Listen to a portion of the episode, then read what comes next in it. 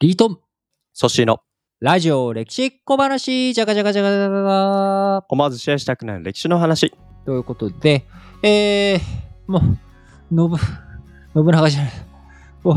ちょっともう息切れしてくるぐら い、あの徳川家康のね、えー子供たちをちょっと紹介してきましたけれども、まはーい。あ、濃いね、子供とたちも。うん、濃いです本ね。家康に負けず劣らず。当に。うん。うん。今回はね、ダダダッと、はい。 4男、5男、6男を紹介していきたいと思います。はーい。で、まず4男、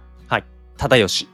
忠義うんなんですけれども、これは前回のね、徳川秀忠の、うんえー同母帝と、はい。お母さんが一緒よと。お母ん。さんが一緒だよと、お母さんも一緒だよということで、えーこの人のおーお妻さん、はい。忠義の娘、うーむあのー女房うん。はですね、井伊直政という、あの彦根城、彦根庵で有名う。なんね、うんあのー彦根庵って赤い鎧着てるじゃないあの赤い鎧っていうのは、井伊直うん政はい。が、はい。あのー赤ぞろい、ぞろい、いいはいの赤ぞろい、ぞろい、 赤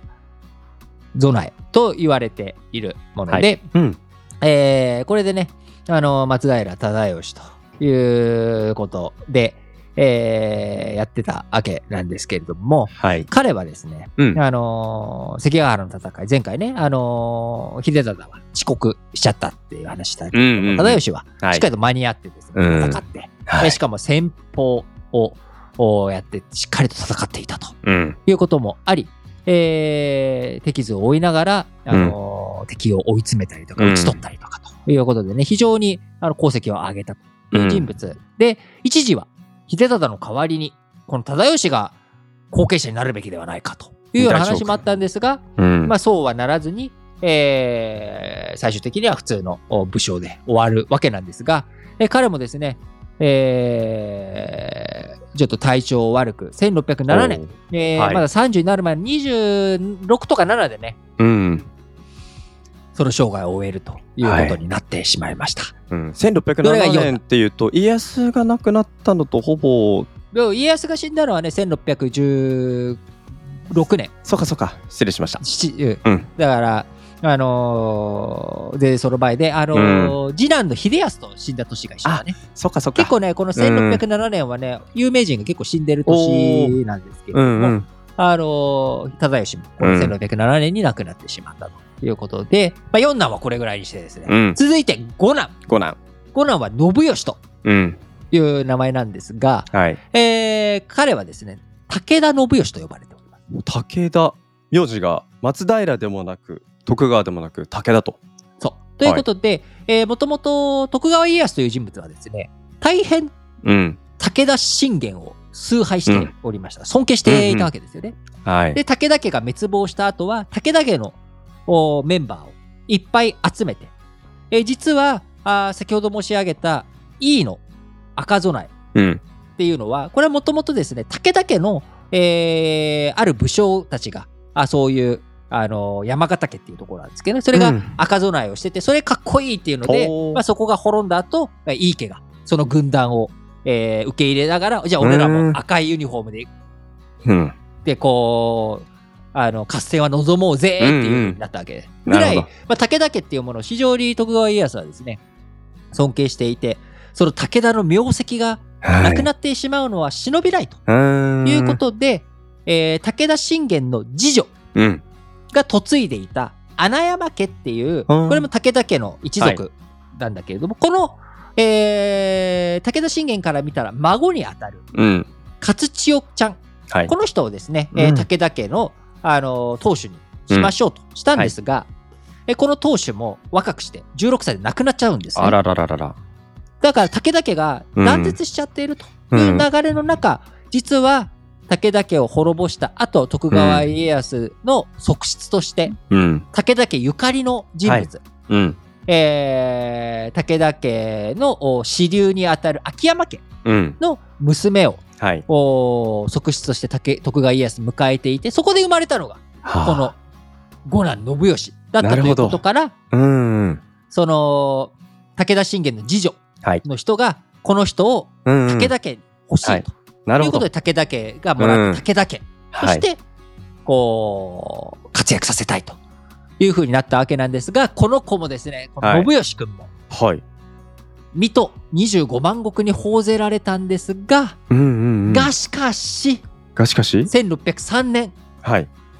わずか21歳で死去ということでおー再び武田家断絶うとーん。いうことになるわけで実は結構はい。意外とですね徳川家康の息子たちっていうのうんはは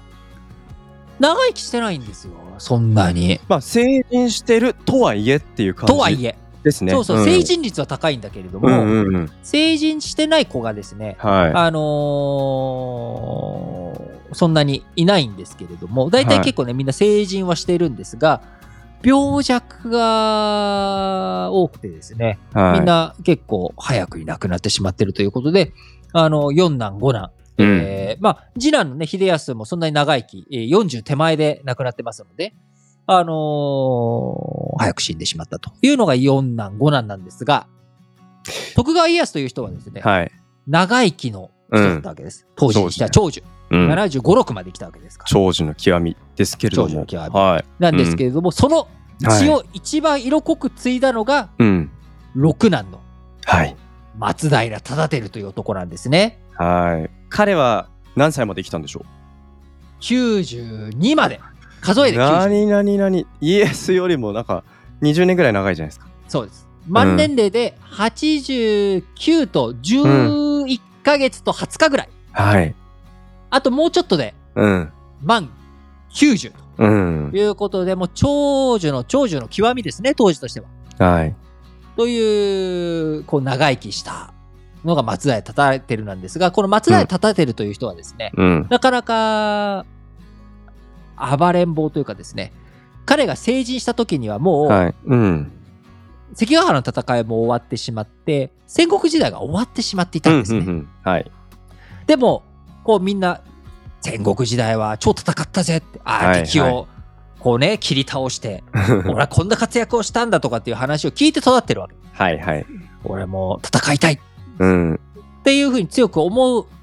うわけなんですけれども、は。ないかなかもう時代はそういう時代ではない戦いのニーズがね、なくなってしまってるわけですね。うん。でそういう中でなかなかこう松平忠輝という人の素行が伴わない、とういうこん。とで、えー最終的には感動されてしまいまして、入る。はい。えー、諏訪の地方ですね。今、長野県の方に、うんうんえー入るされて、まあ、はい監禁生活ではなかったので、まあ、地元の人とお交流したり、諏訪湖で泳いだりと か、まあ、いろいろと、はい。あの、お長命なあー、生活をして、うん。彼が死んだ時にはですね、はい。徳川将軍、はい。誰だったかというと、何徳代目川だ綱吉第5代まです行っていごるい。とうんと。いうことで、まあ、兄貴の秀忠のうん。孫よりもはい孫の代、秀忠の孫の代まで生きたとうん。いうことで、そっか。じゃあ、イエスの息子の中でもしかしたら、徳川幕府時代を一番長く見たのが彼なのかもしれない。そうですね、うん本当にそうかもしれない、うん長う生んきであのそれぐらいね長く生きた人物とうんはいいうことで、まあ、ちなみに彼、えー最初の奥さん、うんえーお父さん誰かというとですねうん。はい。伊達政宗ということではい。有力者の、はいはいはい。ね、娘婿ついてますね。娘婿の系譜だったんですけれども先ほど言った通りその感動されたタイミングで、はえー、離縁とということ。に相なっておりますが、うんはあい。のー松平忠輝という人この人もね、なかなか、あのーいろいろと長生きもして、えーいろんな、な話逸話もあったりするので、うんうんまはあい。小説の種ネタになんかになってたりするんですけれども、 はい。あのー駆け足ではい4男、5男6男 とえーご紹介しました、はい。えーまだね徳川家康の子供たくさんいるんですけれども、えー来週まだ一切出てきていないはい。徳川御三家、はいこの御三家になったね、え3人を、えー火曜日に紹介してあとずっと男の子の息子たちの話だったので、うんえー来週の金曜日最後にはあのー徳川家康の娘たちを紹介して締めくくっていきたいと思いますなので多分3週間にわたって徳川家康の子供たちを紹介するとうんいうことになるのかなと、まあ、来週で本当に終わるのかどうかちょっとまだ不安ではありますけれどもはい。皆さん今しばらくはい徳。川家康の子供たちにお付き合いいただければと思います、はい。よろしくお願いします。ここまでのお相手は私リトンとソッシーでした。バイバイバイバイ。ラジレキリスナーの皆さん、今、我々リートンとソッシーは、ラジレキ世界遺産の旅というサブチャンネルを展開しています。33カ国の国を巡って、皆さんの知っている世界遺産や知らない世界遺産、え、この国にこんな歴史があったのということを、リートンとソッシーの2人で紐解いていっています。ぜひ、ラジ歴世界遺産の旅、こちらの方も聞いていただければと思います。各ポッドキャストでラジ歴世界遺産の旅で検索していただくと、青色のサムネイルが出てくると思いますので、そちらの方からぜひ聞いていただければと思います。えー順次、えー週に1編ずつプラスアルファあーできるようにですね、今公開を進めていっており、なんとかこの2023年中には世界遺産の旅を終えて日本に帰ってきたいなぁ皆さん、それでは、お楽しみに